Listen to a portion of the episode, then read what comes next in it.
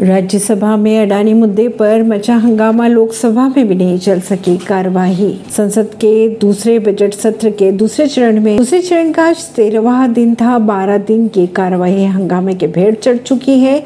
आज संसद में फिर से हंगामा देखा गया।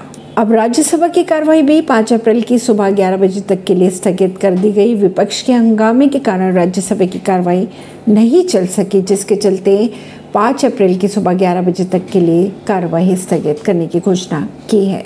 राहुल गांधी की संसद सदस्यता जाने के खिलाफ बड़े पैमाने पर विरोध करने की की जा रही है। तैयारी कांग्रेस ने बनाई रणनीति। ऐसी खबरों को जानने के लिए जुड़े रहिए जनता सरिश्ता पॉडकास्ट से। परवीन दिल्ली से।